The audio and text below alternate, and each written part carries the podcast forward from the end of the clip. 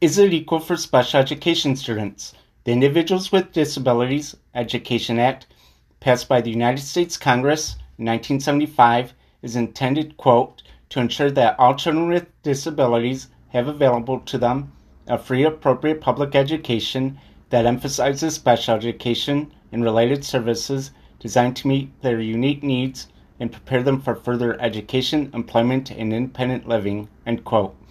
Title 20 of the United States Code, Chapter 33.